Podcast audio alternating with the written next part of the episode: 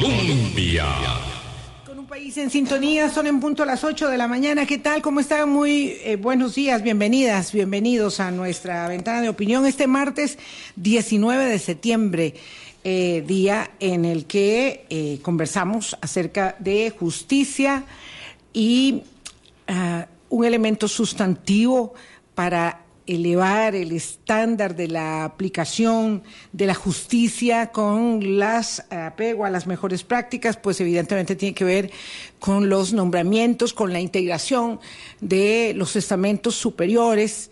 Eh, justamente del Poder Judicial y de eso vamos a hablar en momentos en que podemos decir con mucha satisfacción que una parte de la deuda de la Asamblea Legislativa se ha cumplido con la designación ayer de la nueva jueza.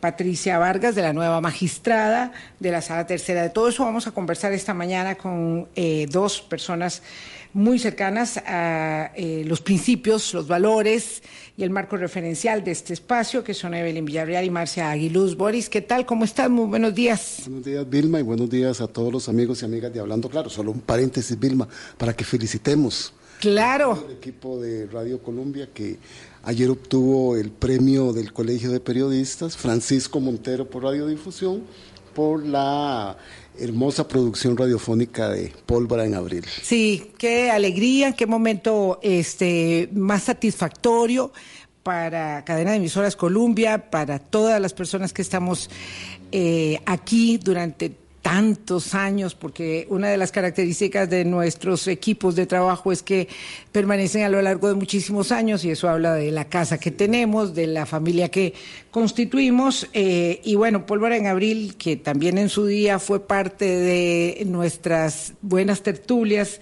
a quien hablando claro y además, eh, sobre todo y particularmente del orgullo, repito, de la casa, ha merecido en la semana de eh, la comunicación, el premio Francisco Chico Montero de Radiodifusión, Francisco Chico Montero, una institución de la radio costarricense y por eso el, no, el, el premio lleva su nombre. Y ese es el máximo reconocimiento a la producción radiofónica que otorga el Colegio de Periodistas y que y profesionales en ciencias de la comunicación y que ahora eh, corresponde a esta, a esta casa con mucho orgullo. Y por supuesto cuando hablo de la casa hablo de Rodolfo González, que es parte también de la, de la familia Colombia y del orgullo de la eh, mejor creación y del oficio periodístico más, más prístino eh, y ético. No, y volviendo, volviendo al radioteatro, a la radiodifusión, que pueden haber más proyectos. Anoche que felicité a Rodrigo, eh, a, a, Rodolfo, Rod. hoy en la mañana en un mensaje me dijo una cosa muy bonita, dice, ustedes están ahí al frente haciéndole entender a la gente la realidad, nosotros estamos detrás haciendo que la gente entienda lo que pasó antes venimos? y por dónde, por qué es que estamos ahora acá de dónde venimos. Eso es muy importante porque sí. además nos da el acicate necesario para saber qué es lo que tenemos que defender claro. en cada y, momento. Y en relación con el tema de hoy. Sí, equidad, en, justicia. En relación, en relación, con todos los temas, oh. efectivamente. Evelyn, Evelyn Villarreal, eh, ¿qué tal? ¿Cómo estás? Muy buenos días. Hola, buenos días, Vilma, Boris, y Marcia. Un gusto estar aquí. Eh, y además hoy con bastantes buenas noticias. Sí, qué alegría. Sí. Este, Marcia, ¿qué tal?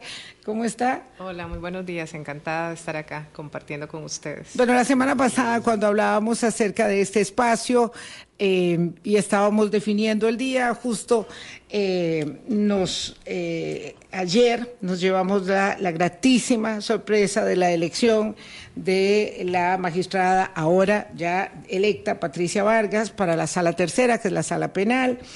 y eso realmente es es un es un clamor de esperanza.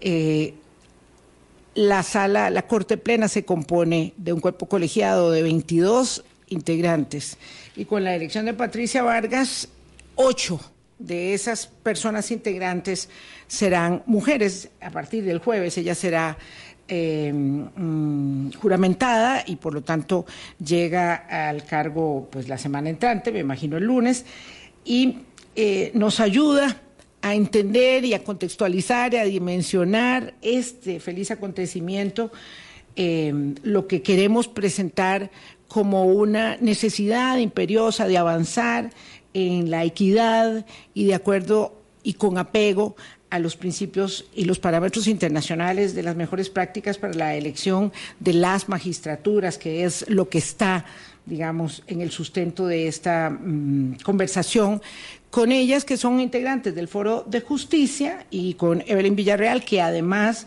coordina el Estado de la Justicia y tiene un gran conocimiento sobre cómo funciona el Poder Judicial. ¿Qué dice la elección de la doctora en Derecho Penal, Patricia Vargas, para la sala tercera? ¿Qué dice esa elección ayer por parte de la Asamblea Legislativa y la mayoría absoluta de 38 diputados que requería su nominación? Bueno, las dos cosas que yo quisiera resaltar aquí de esta elección y de la última también, de la anterior, que fue para la sala primera, que fue el magistrado Jorge Leiva. En ambas elecciones eh, se ha cumplido un, principio muy, muy importante, un estándar internacional que es la idoneidad. Em, y bueno, y en el caso además de, de la elección de ayer de doña Patricia Vargas, eh, se cumplió con otro estándar importante que es eh, la igualdad de género, El, tema de género, que tal vez ese se lo voy a dejar a Marcia y yo me voy a concentrar más en el tema de idoneidad. ¿Por qué? Porque los nombramientos de magistraturas en este país tienen un altísimo margen de discrecionalidad, ¿verdad? Es un, es un procedimiento que mm, eh, ha estado, el, que no se ha modificado, digamos, sustancialmente eh, en el último siglo y le da a la Asamblea Legislativa un margen de, de, una amplia discrecionalidad para escoger prácticamente a quien quiera y no al mejor. Como nos lo indica el principio de idoneidad, es que tiene que ser la mejor persona para ese puesto. Em, y lo que hemos visto, digamos, la, tradicionalmente, es que pues sí, se, se, la Asamblea hace una metodología, que bueno, podemos hablar de eso después, tiene muchos, muchos márgenes de mejora, em, pero, pero no, esa metodología no los ata, no los obliga a escoger la mejor nota. Y eso era lo que había estado pasando. No escogían a, a las mejores notas ni a los mejores calificados y en estas últimas dos elecciones sí ha ocurrido que las dos personas mejor calificadas, tanto en sus atestados técnicos y académicos como en la entrevista que se hace, eh, fueron las personas seleccionadas. Entonces ahí hay, eh, yo creo que todo un, logro, ¿verdad? Eh, tiene mucho que ver, para, para mi opinión, el tema del voto público ¿verdad? Que eso creo que es una de las pocas, de los pocos cambios que podemos evidenciar, eh, que fue hace ya dos años, creo. Sí, del voto público y está dando sus frutos, ¿verdad? Porque ahora es distinto que usted tiene que poner su nombre, ¿verdad? Y por quién votar. Em, eh, entonces, y bueno, y también esta aglutinación de distintas fuerzas y partidos políticos alrededor de los pues de, los mejores de las mejores personas de los mejores candidatos y candidatas eh, creo que es una una cosa muy muy importante de notar porque no pasaba o sea es que no pasaba ahora em, en las últimas dos elecciones eh, está pasando y, ojalá que siga pasando.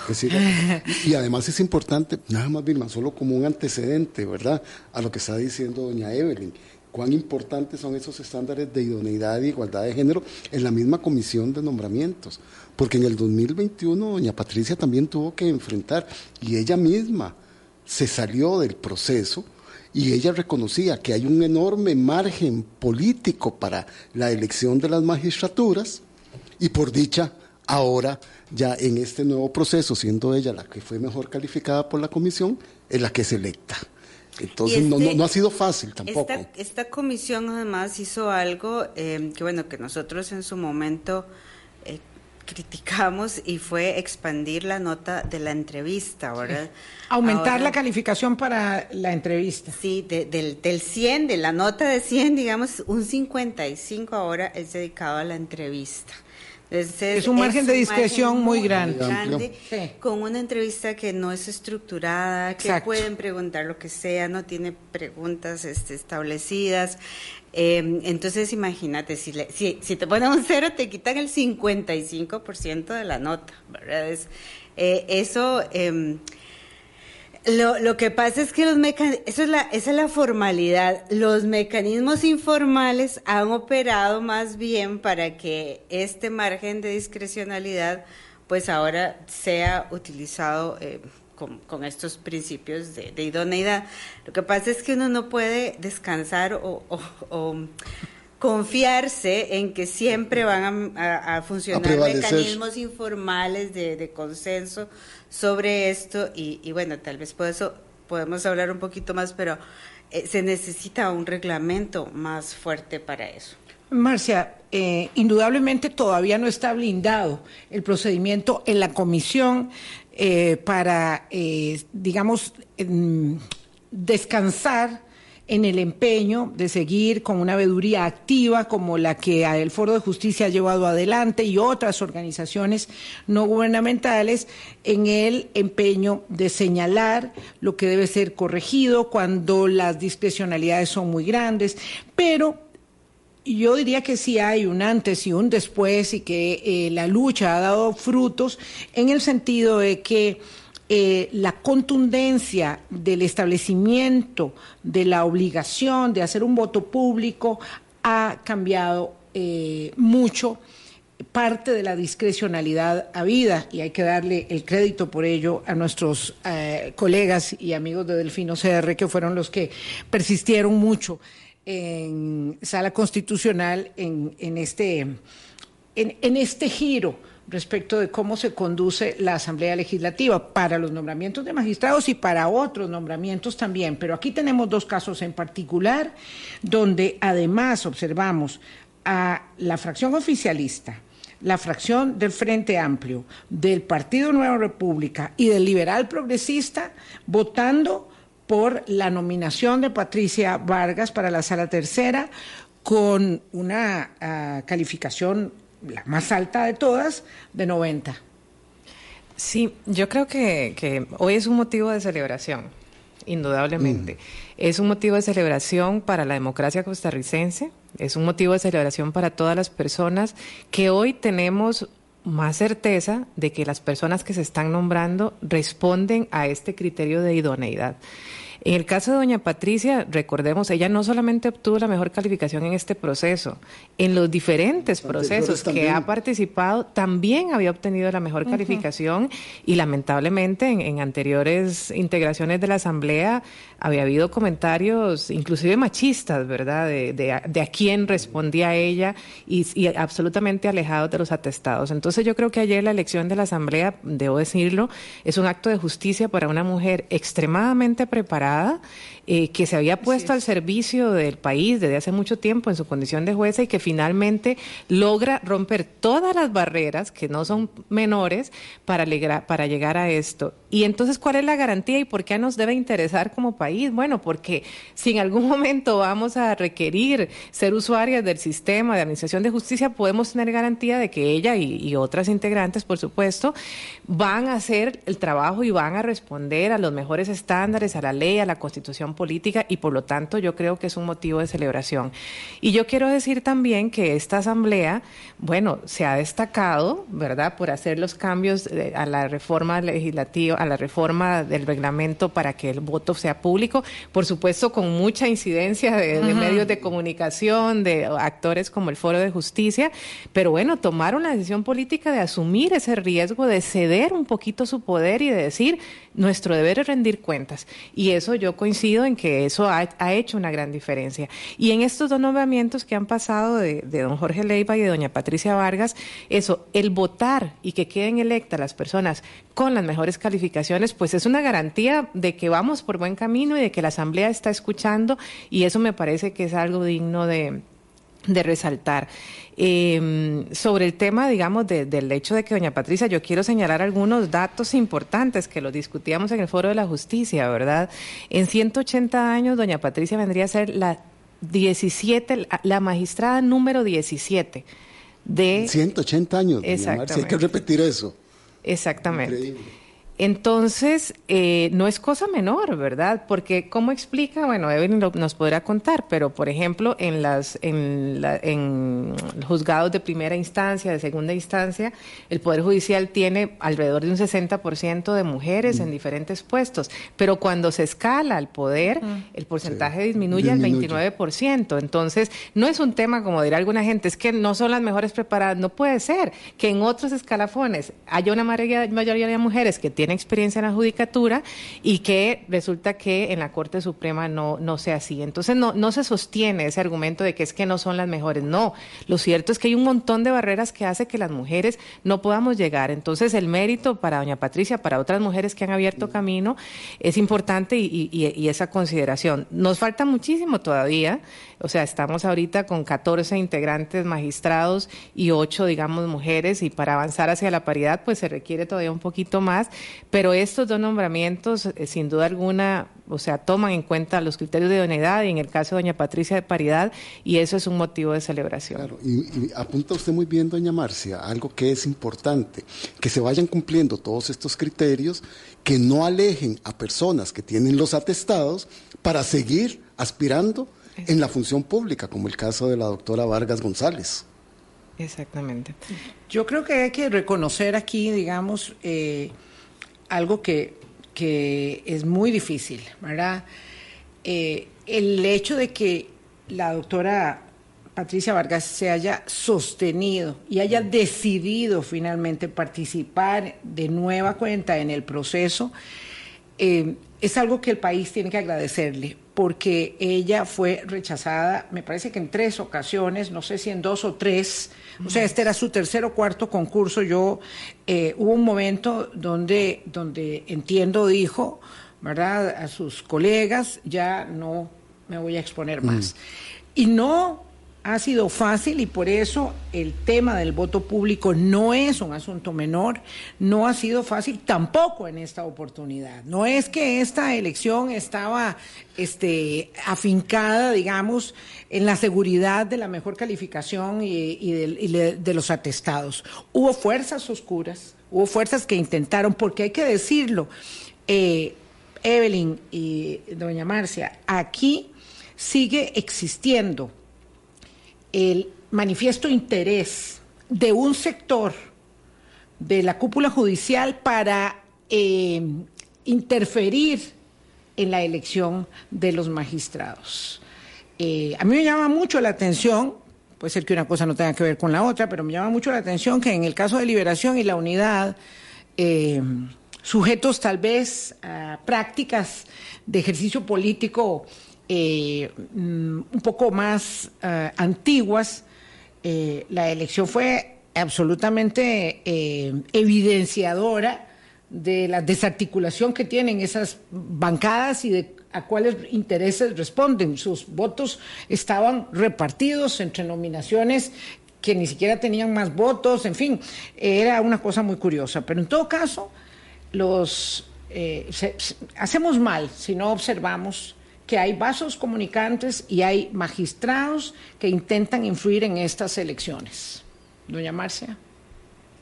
Sí, pues son prácticas pues inadecuadas, por decir una palabra, eh, y lamentablemente, sí, digamos, y lamentablemente reflejan también las propias luchas de poder dentro del Poder Judicial. ¿verdad? El hecho de que, haya magistrados y magistradas que, quisieran que queden personas cercanas a ellos o a ellas, eh, pues para poder mantener, digamos, también sus propios espacios de poder y eso viniendo de quienes ostentan el más alto cargo de Administración de Justicia, cuando menos es inadecuado. Eh, pero efectivamente es algo que hay que hacer visible, ¿verdad? Y yo creo que algo que pasó ayer y también pasó con el magistrado Leiva el hecho de que, por ejemplo, por doña Patricia haya votado este variopinto de partidos políticos, ¿verdad? De, los más diversos espectros e intereses, pues le da mucha mayor legitimación a su nombramiento, ¿verdad? Porque entonces no, ella no le debe su cargo, como tampoco el magistrado Jorge Leiva, a un partido en específico, a una persona que estuvo, digamos, abogando. Eh, se debe al país, porque finalmente ellos y ellas que están en el Congreso, que son representantes de diversos nuevamente eh, sectores, votaron todos y coincidieron en que era la mejor persona, o sea, tuvieron la confianza de que es la persona que va a administrar justicia en igualdad para todas las personas en este país. Entonces eso no es cosa menor, ¿verdad? Ese, ese, ese mensaje que se le da y, y efectivamente pues también es un llamado de atención a lo interno del Poder Judicial, que ojalá recuerden pues para qué están ahí, ¿verdad? Nada más para decir, esa legitimidad con la que ellos inician, ¿verdad? Tanto don Jorge Leiva, que fue elegido unánimemente, ¿verdad? Mm, y doña Patricia, que fue electa en la primera ronda, ¿verdad? De elecciones. Acordémonos que para, para elegir magistrado ha pasado que han tenido que hacer hasta cuatro rondas de elecciones, ¿verdad? Porque no, ninguno tiene el eh, el mínimo de 38 votos. Doña Patricia quedó en la primera ronda también con esta legitimidad y yo creo que eso les ayuda mucho, o sea, ellos van más empoderados a, una corte plena que necesita muchas reformas. Más independencia. Eh, sí. exacto. Y ellos, los dos en sus entrevistas, dijeron... Eh, dijeron cosas, reformas, cambios que quieren hacer en la cúpula judicial. Y al ir con esta legitimidad de origen inicial, ojalá que les sirva para impulsar de verdad esos cambios. Y para sostenerlos. Perdona, Vilma. No, vamos a hacer la primera pausa, son las 8.21 de la mañana, ya regresamos. Colombia. En sintonía 8.24 minutos de la mañana. Hoy conversamos con Evelyn Villarreal y Marcia Aguiluz, ambas muy conocedoras desde el Foro de Justicia, desde otros espacios también, desde el Informe de Estado de la Justicia, eh, muy conocedoras del funcionamiento del Poder Judicial y del el requerimiento de mm, concederle al país, al país, no al Poder Judicial, eh, el haber de las mejores prácticas internacionales para el nombramiento de magistrados y magistradas. Ahora, en término, no solamente al principio de idoneidad, en el que ya ustedes señalaban tanto los casos del señor eh, magistrado Jorge Leiva como el de Patricia Vargas, que fue electa anoche, ayer, en la Asamblea Legislativa, sino particularmente respecto del principio de la igualdad Marcia, eh, bueno, usted decía que 180 años han transcurrido para tener 17 magistradas. Eh, en algún momento nosotros aquí conversábamos en el espacio del feliz momento cuando doña Dora Guzmán Zanetti fue la primera magistrada electa y nosotros pensábamos 30 años atrás que eso rompía todas las oh. barreras y ha costado tanto porque esas 17 magistraturas han sido en 30 años, más o menos. Este, ahora tendremos ocho mujeres en un cuerpo colegiado de 22. Significa que eh, procesos pendientes en la Asamblea Legislativa para la sustitución de doña Nancy Hernández en la sala constitucional y de, vamos a ver, ¿quién sustituiría? El otro es en la sala primera, que nos hace falta un nombramiento para don William Molinari, que son las personas que renunciaron de la Corte Plena, eh, digamos, con mm, más tiempo atrás, ¿verdad? Para decirlo de alguna manera, y cuyas vacantes no se han llenado, en realidad hay una muy significativa oportunidad para que esas plazas asciendan a 10, considerando que la ah, candidata Ingrid Hess para eh, la sustitución de doña Nancy Hernández tiene un 93% de calificación en el proceso y doña Ileana Sánchez Navarro para la sala tercera es la mejor calificada también de su grupo ella es también aspirante, por cierto, eh, participó en el concurso para la sala constitucional eh, y tiene eh, los mejores atestados para la nominación. Ahí hay dos momentos, dos oportunidades de oro para la Asamblea Legislativa. Sí, yo creo que sería histórico. ¿verdad? Si la Asamblea Legislativa asume este criterio y decide nombrar efectivamente estas dos vacantes, en términos de las obligaciones internacionales, que, es un área que yo conozco, esa sería la obligación, ¿verdad? Tenemos que recordar que la Convención contra toda forma de, Eliminación de Discriminación contra la Mujer, que se conoce como CEDAW, que es una convención de las Naciones Unidas que Costa Rica firmó, precisamente eh, establece la obligación de avanzar en lo que se llama la igualdad eh, material, ¿verdad? O sea, Sabemos que hay una discriminación histórica, lamentablemente, por numerosas razones, y entonces, como además las mujeres tenemos una cantidad de barreras, ¿como qué barreras? Bueno, algo muy sencillo, a las mujeres nos toca a veces dos o tres jornadas de trabajo, ¿verdad? Porque entonces si tenemos hijos, familia, nos toca además del trabajo en horas normales, ir a la casa, apoyar a la familia, a los hijos, y eso qué es lo que pasa? Lo que pasa es que si yo tengo que decidir entre cuidar a mis hijos y hacer una maestría doctorado, pues digo, pues tengo que cuidar a mis hijos porque no puedo. Entonces yo no voy a hacer tan fácilmente poder acceder a una maestría o un doctorado que cuando llega este concurso y analizan la mayor puntuación, van a darle mayor puntuación a quienes tienen maestría o doctorado. Ese es un ejemplo de cómo opera esta discriminación.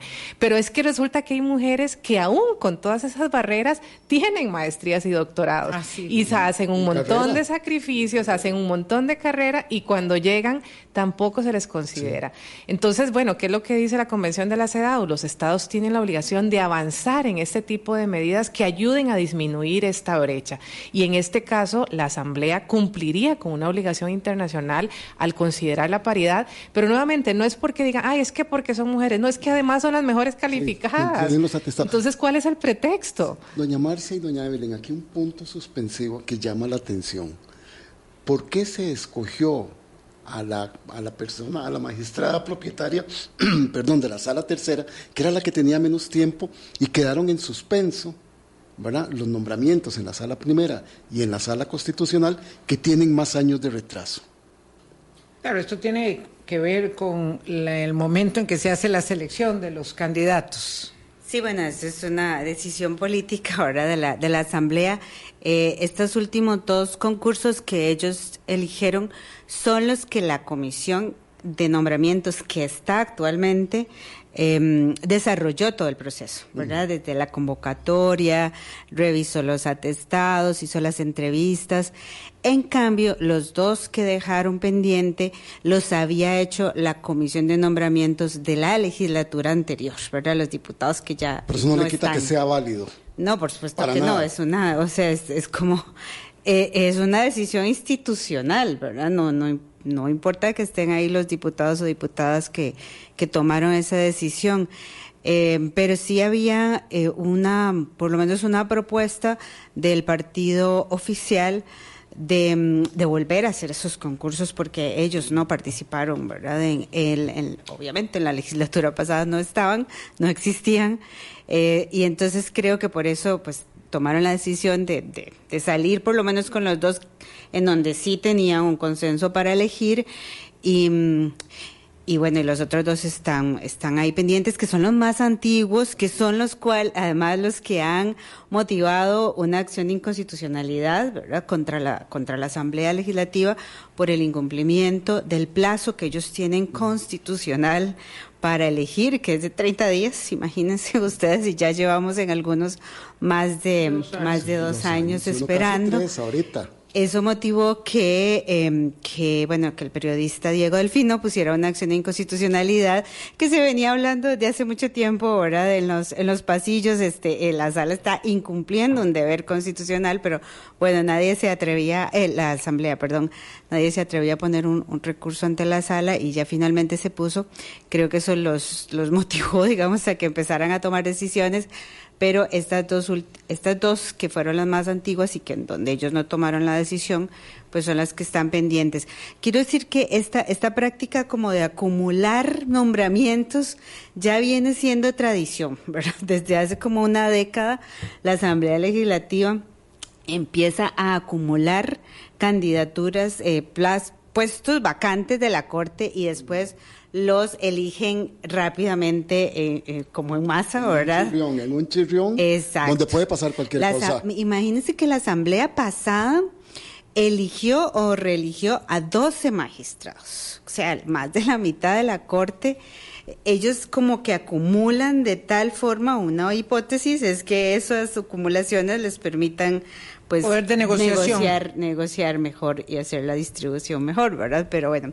Mejor, entre comillas. Claro. Negociar mejor o hacer la distribución mejor. Este tema, este, ya, ya, lo adelantamos, sí, sí, este. Claro, es que distribuir un puesto, digamos, distribuir un puesto es entre tantas fracciones que está tan fragmentado el Congreso, es distinto a distribuir cuatro puestos, ¿verdad? Ya ahí usted tiene más margen eh, de negociación, pero eso ha pasado, se han, es más, se han acumulado hasta seis. Cuando hubo el escándalo del cementazo, ¿verdad? Habían seis plazas vacantes que se tuvieron que, em, elegir así casi que masivamente. Eh, yo quisiera mm, seguir ahí con el dedo en el reglón.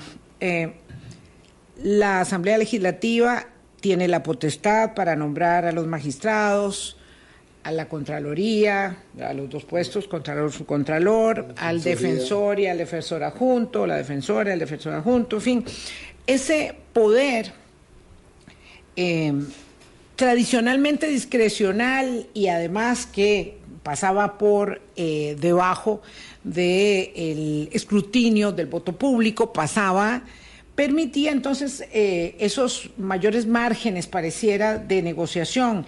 ¿Cuánto hemos avanzado en las mejores prácticas y cuánto nos falta por avanzar? Eh, esa sería una pregunta. La otra es, ¿por qué no debemos o por qué deberíamos insistir, sí o no, en que esos concursos, esas ah, mm, preselecciones que se hicieron en comisión de nombramientos en el eh, periodo anterior se mantengan para nombrar a las magistraturas pendientes en la sala cuarta y en la sala primera. Doña Marcia. Bueno, yo creo que, que si nos vamos a ver el, tema de cuánto hemos avanzado, destacaría nuevamente que la reforma reglamentaria sobre el voto público ha sido un, punto de inflexión, ¿verdad?, en, en, cumplir con el principio de rendición de cuentas, de transparencia y que ya está rindiendo, digamos, frutos. Eh, esto ha pasado por, por, un largo camino. Bueno, el Estado de, la Justicia ha investigado eso, eh, otros académicos, don Manuel Solís también, y la historia, cómo ha fluctuado, ¿verdad? Entre cuando no había absolutamente nada, y simplemente aparecían candidatos propuestos y se elegían, o inclusive cuando había un medio proceso que lo hacían, pero luego aparecía un candidato o candidata que no había, participado, igual lo elegían, a que ahora, pues ya desde hace algunos años, la Comisión de Nombramientos tiene este procedimiento que el problema, y ahí vamos a todavía lo que falta, es que en realidad es un procedimiento que genera mucha inseguridad, porque cambia o sea, la comisión lo puede cambiar inclusive para cada proceso. Pero no es que esta vía reglamentaria, es un, son unas reglas de procedimiento y como ya mencionaba Evelyn, en este caso, por ejemplo, la actual comisión decidió aumentar el porcentaje de entrevista que para nosotras y de acuerdo con las mejores prácticas internacionales no es una buena práctica, porque la idea es disminuir el porcentaje de discrecionalidad, es que no se trata de tener magistrados y magistradas a la medida de los partidos políticos, se trata de tener magistrados y magistradas que administren justicia. Por lo tanto, que conozcan el derecho, que sean formadas, que sean personas íntegras, honestas, estudiosas, que logren ver más allá de los partidos políticos.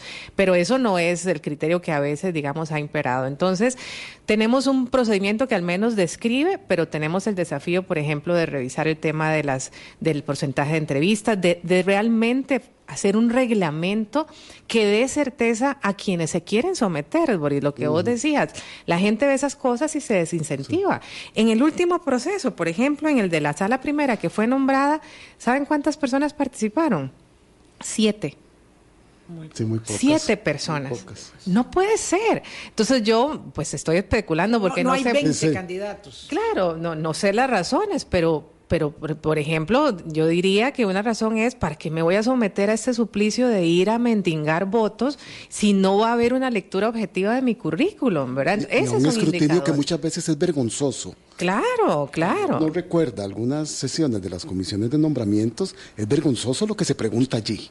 Claro, y, el otro día me acuerdo, Irma, que hablábamos en otra ocasión lo que pasó con un candidato destacadísimo para la Defensoría de los Habitantes que le pusieron en la entrevista cero una persona absolutamente calificada porque la estrategia era necesitamos bajarle puntos por algún lado, ¿verdad? Entonces, ese tipo de prácticas tienen que cesar. Nosotras como Foro de Justicia abogamos por un reglamento, de hecho estamos trabajando en una propuesta para plantear un reglamento que permita avanzar en el cumplimiento de estos estándares internacionales, que haya mayor objetividad, que haya menos discrecionalidad. Por supuesto, es un nombramiento político, porque bueno, la Constitución dice que le corresponde a la Asamblea, pero nuevamente que ese margen de discrecionalidad sea mínimo y que lo que sea importante sean, digamos, los criterios objetivos.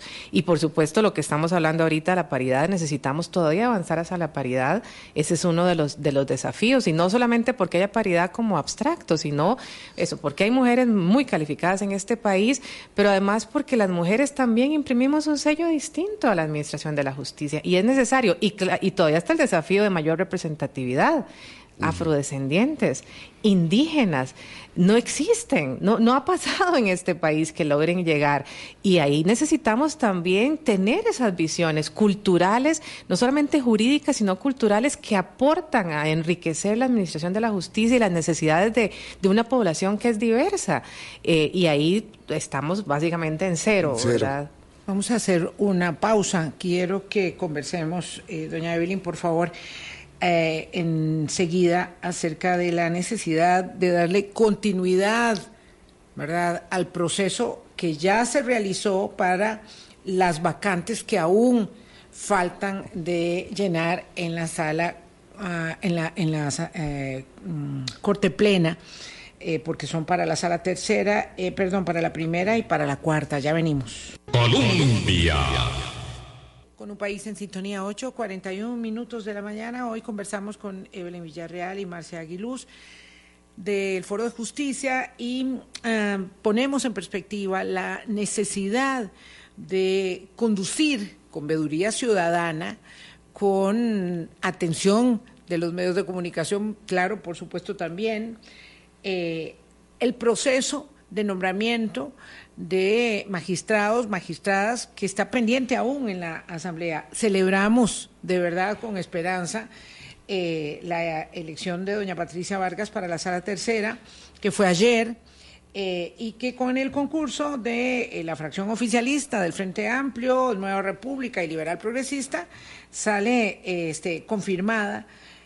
pero faltan dos nombramientos muy significativos ahorita sin considerar el hecho de que por la composición etaria que tiene la Corte Plena, pues eh, siempre va a, producirse plazas vacantes. Claro. Y por, las mismas, y por las mismas circunstancias de la vida, cualquiera puede morir.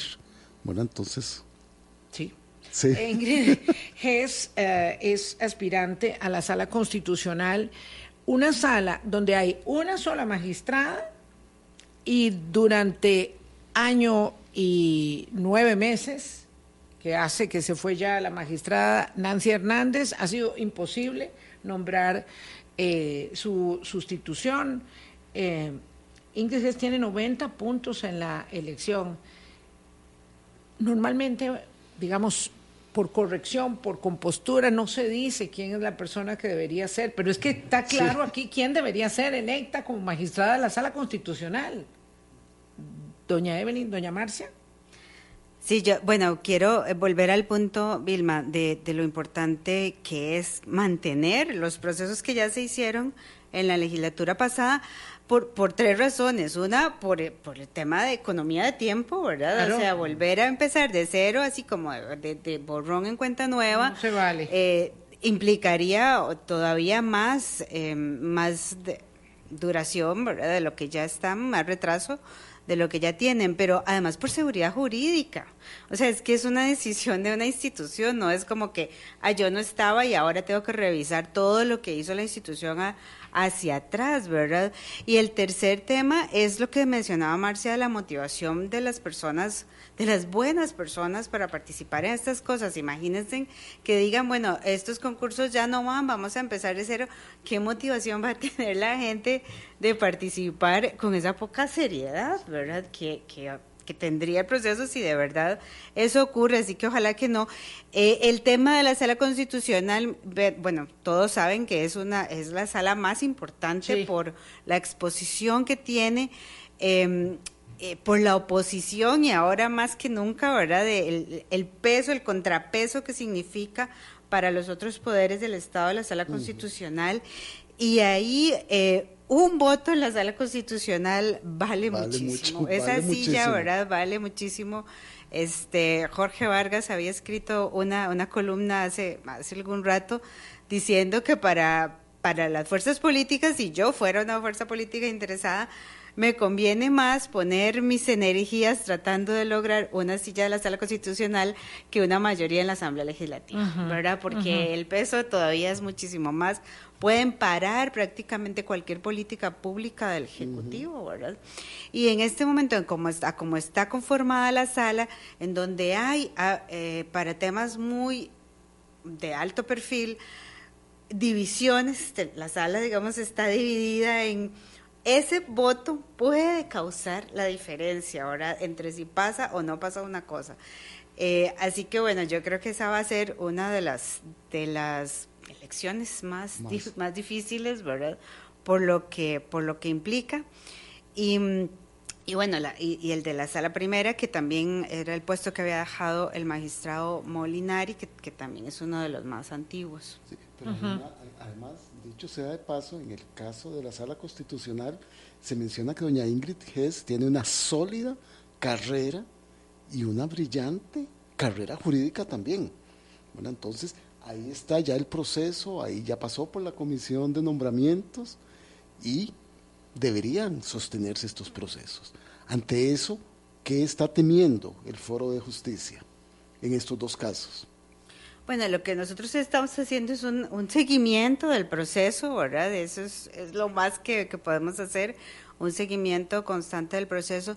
Y yo aquí sí quería decir una cosa muy importante. Yo creo que los medios de comunicación deberían involucrarse muchísimo más en, eh, no tanto ya cuando se eligen, ¿verdad? Que es cuando sale la foto, ahora mire, eligieron a fulanito, sino en el proceso.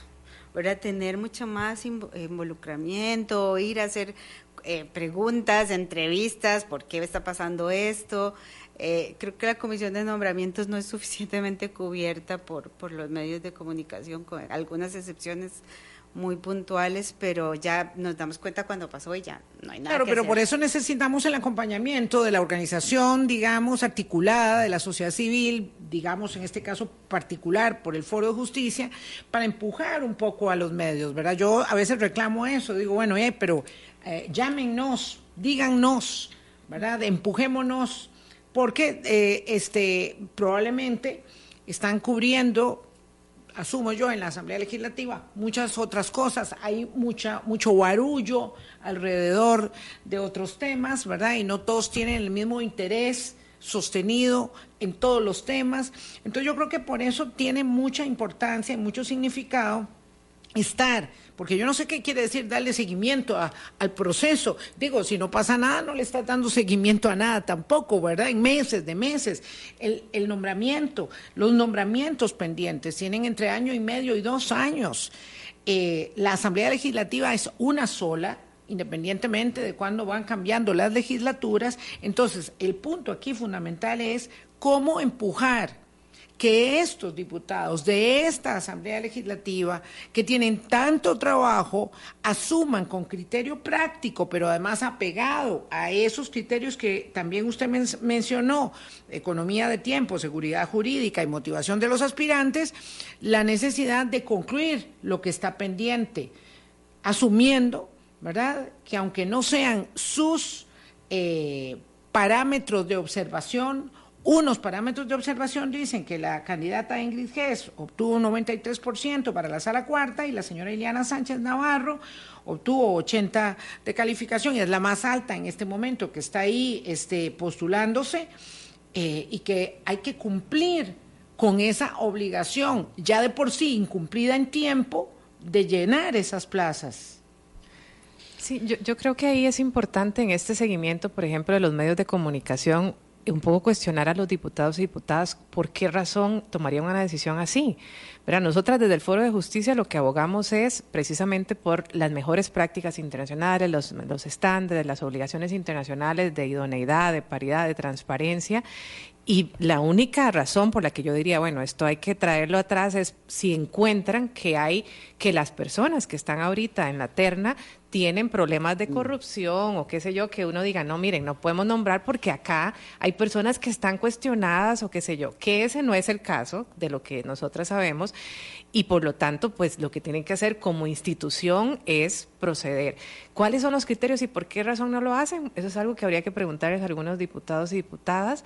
Eh, yo creo que también es importante entender las consecuencias que esto tiene a lo interno del Poder Judicial, ¿verdad? O sea, la inestabilidad que genera, pero además, Evelyn nos podrá decir muchísimo mejor, las reformas urgentes a nivel interno del Poder Judicial. O sea, es importante que esté una conformación ya con la estabilidad, porque ¿qué es lo que pasa? Ahorita, pues sí, hay magistrados suplentes, que ese es otro tema al que hay que entrarle, ¿verdad? La elección de magistraturas suplentes, que se escogen a la medida de, las, de los propietarios y propietarias. Eh, hay una serie, digamos, de reformas, pero las magistraturas suplentes no tienen las garantías de estabilidad que tienen los propietarios. Por lo tanto, ahí hay un vacío que hay que ver que, que se hace. Pero hay otro montón de reformas urgentes que requieren las mejores personas. Y esto no tiene que ver con partidos políticos. Creo que a veces, quizás desde las diputaciones dirán, bueno, es que ¿quién me puede juzgar? ¿Quién va a ser Mucho ombliguismo, mucho ombliguismo ahí. Ah, claro, y el tema es el poder judicial que necesitamos en este momento para la Costa Rica que tenemos. Y realmente necesitamos mentes brillantes en ese lugar, tratando, intentando o haciendo las reformas que nuestro país merece. O sea, tenemos problemas de mora judicial. Yo no lo voy a decir porque Evelyn es aquí la experta de los tremendos desafíos donde necesitamos muchas cabezas brillantes pensando en eso y no en si es el amiguito o la amiguita de X o Y. Esa es una pregunta concreta que habría que hacerle a los diputados y diputadas. O sea, ¿qué razón objetiva existe para no proceder a evaluar personas que tienen una tremenda trayectoria y que es su obligación además constitucional hacerlo en el menor plazo posible porque ya ha pasado sobradamente el plazo constitucional. Que ya han cumplido el procedimiento. Sí, nada más para decir que en hacer aquí un comercial, eh, en las redes sociales del Foro de Justicia, tanto en Twitter como en Facebook y en Instagram, hay campañas, ¿verdad? Eh, constante de, por ejemplo, cuando salen las ternas, nosotros ponemos una infografía, quiénes salieron mejor evaluados, cuántos días tardó, ¿verdad? Ese, ese es el seguimiento al, que me refería de, mm, desde el Foro de Justicia y también hacemos eh, oficios, múltiples oficios mandamos a la comisión de nombramientos. Eh, bueno, mire, otra vez eh, recordándoles, ¿verdad? Todos los estándares y los plazos vencidos, esa es, es, una parte. Pero el foro es más bien propositivo y aquí yo nada más quería decir que estamos trabajando en eso que decía, de hacer algunas, algunas propuestas, ¿verdad? Para avanzar, ya no solamente decir lo que está mal, sino decir, bueno, aquí hay un un menú de opciones y eso eh, incluye una norma, una norma que tiene que ser un reglamento en la cual no, no venga otra comisión en la próxima legislatura y diga, no, la verdad es que ahora ya no quiero ni notas ni nada. Podría ser, pues en este momento puede ser. cambio, si hay ya algo en el reglamento de la Asamblea establecido, pues habría, habría un poco más de seguridad. sí, eliminar los márgenes de la discrecionalidad para depurar el proceso que es político, el proceso de elección de magistrados en un país es un proceso político y en este país todavía podemos decir que somos capaces de sostener institucionalidad mediante em, esa designación a pesar de sus vulnerabilidades. Yo creo que eso es muy importante porque también como tenemos esta incapacidad de ver más allá, no estamos dándonos cuenta de lo que sucede eh, con eh, circunstancias tan dramáticas en países tan cercanos donde las magistraturas responden solamente al interés eh, del presidente de la República, de su camarilla de poder. Digo, hablo de los casos más terribles que tenemos en, en Centroamérica, para no ir más allá. Y con eso nos vamos yendo un minutico cada una para cierre. Bueno, eh, no, en esta línea de propuestas también lo que, a la otra cosa que no quiero quedar la idea de que solamente por, por reformas legales hay cosas mejores que se pueden hacer solo con tomar la decisión en la comisión de nombramientos. Por ejemplo, mejorar el tema de la entrevista. Podrían hacer mejores preguntas, ¿verdad? Pedirle a las facultades de derecho que les manden preguntas, digamos, puede ser eh, preguntas sobre probidad, preguntas eh, sobre casos. Lo de mejorar las preguntas es para la em, comisión de nombramientos y, para, absolutamente todas las comisiones. Este, em, eh, preguntas sobre, digamos, ahora en los, en los nombramientos de personal en las empresas, lo que hacen es preguntas sobre casos. Mire, ¿usted qué haría en un caso así? O sea, es, estas cosas no necesitan ninguna reforma legal y, son del resorte de la comisión y podrían ponerse, digamos, un, un, broche de oro este y además, pues, motivarles a que sigan con estos parámetros de idoneidad y de paridad. Sí, yo quiero mencionar lo que señalabas, Vilma, de lo que está pasando en la región, lo que está pasando en Nicaragua, lo que está pasando en Guatemala, lo que está pasando en El Salvador y las crisis que viven esos países se originan en la pérdida del poder judicial. Si uno remonta la historia reciente de qué ha pasado y por qué en Nicaragua ahorita está pasando lo que está pasando, quitándole nacionalidad a la gente, propiedades, bueno, abusos, exilio, en fin, tiene que ver con un poder judicial que no controla, sino que es subordinado. Y eso es lo que tenemos que evitar en este país y esa es la tremenda responsabilidad de los diputados y diputadas. Yo creo que hoy es un día para celebrar tenemos que reconocer que hicieron bien su trabajo y mi instancia respetuosa a los diputados y diputadas que sigan haciéndolo, que sigan haciéndolo porque este país lo necesita. Y lo que se requiere son cambios, cambios puntuales como el que hicieron sobre voto público están haciendo una diferencia.